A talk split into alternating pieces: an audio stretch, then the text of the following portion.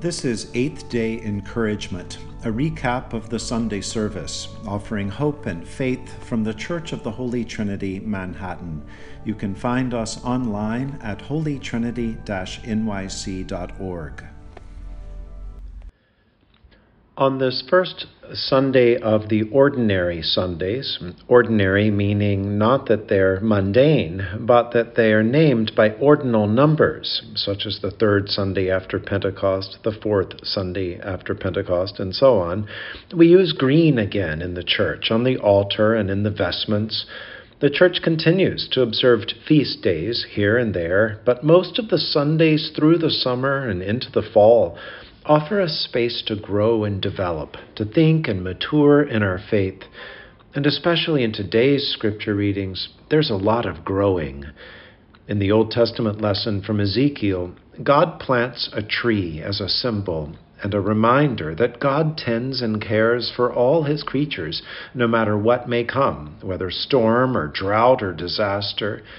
Both Ezekiel and Psalm 92 remind us that those who allow God to do the planting, who allow God to be the master gardener, if you will, all those will flourish and bear fruit and live fresh new lives season after season, even into old age. Today's gospel comes in the form of a parable or several parables all thrown together, those stories that allow us to identify with various characters or from different points of view whenever we read or hear a parable, there's an invitation for us to step inside and try on the story from different angles and characters. Which one speaks most to me today? Which one fits? Which one challenges or offers comfort? For example, in today's story, you might identify with the sower, the one who plants seeds and then hopes for the best. Whether seeds or seedlings, the hope is that there will be growth. It might be an idea or a practice or a project that you're just beginning. You do a little to get it started, but then it's out of your hands. It might be taken out of your hands, or other things begin to grow around and overshadow your project. Maybe there's the equivalent of a storm. Or maybe, like in the scriptures, the birds of the world eat up the seeds you've sown so hard. But if you're the sower, you make an initial investment, and then over time, you have to manage your relationship to the seeds you've planted. How much will you try to control? How much will you let go? When will you ask for help? On the other hand, you might hear today's gospel and identify a little with the seed. Maybe you feel like you've been placed in a certain place, a family or a relationship or a workplace or a social situation, and where you've been placed might be fertile ground with lots of resources and room for growth. Or it could feel like a rocky place full of challenges and rough spots. Well, Jesus tells parables to help us understand what he calls the kingdom of God. This kingdom of God is not so much a literal place that is as it is every place, every place where God's intention is allowed to take root and grow. The kingdom of God is full of mystery, it grows at its own rate. Some parts can be planned and laid out and organized, but other areas of the kingdom are totally up to God's own good grace. We have to let go. Given where we are moving out of the pandemic, we pray, it might be that we all feel a little like seeds, seeds trying to be planted one way or another, and yet getting blown away by whatever storm of the week is coming. And yet, all the more, this is where faith comes in. With faith, we can also begin to see God's movement and growth, even in the hidden places. We might see what initially looks like only pain and misery. We, we might just see disease or violence or poverty. We see a distorted version of the world God has created. But then, over time, with eyes of faith, we can look closer. We can begin to see the seeds for compassion, for sharing, for sacrifice, and for healing. Friends, the kingdom of God grows around us and within us. May God continue to grow us in faith and love. Let us pray. Keep, O Lord, your household, the church, in your steadfast faith and love, that through your grace we may proclaim your truth with boldness and minister your justice with compassion.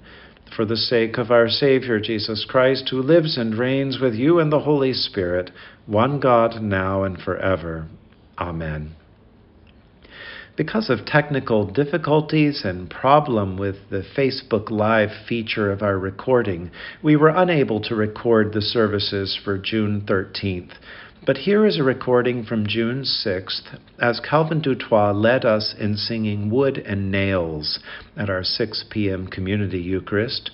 The song is by the group called The Porter's Gate, and it includes the refrain, the work was done with nothing but wood and nails in your scar born hands.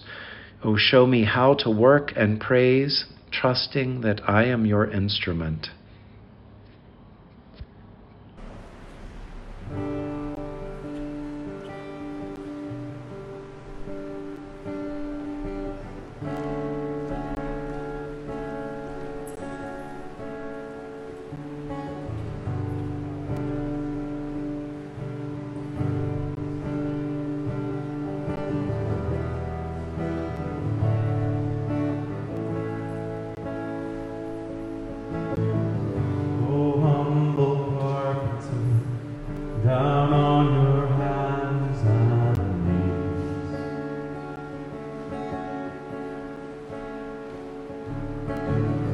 Look at your handiwork and build a house that you may dwell in me.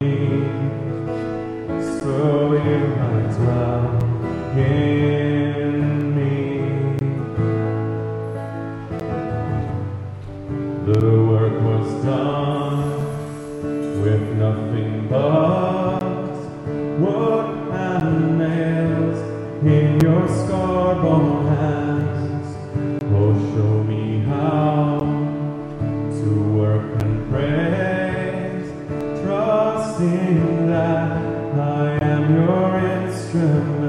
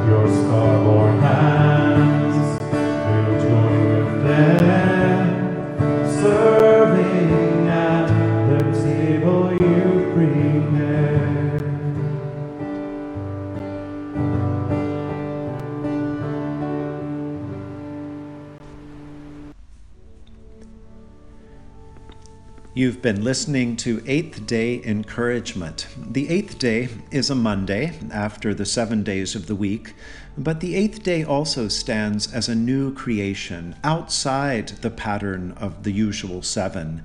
And so the eighth day symbolizes resurrection, hope, and the possibilities for new life. I'm John Beddingfield, the priest and rector at the Church of the Holy Trinity, Manhattan. I hope you'll come and visit us in person one day, but you can also worship with us through Facebook Live, follow us on YouTube, and learn more at holytrinity nyc.org. God bless you this week and always.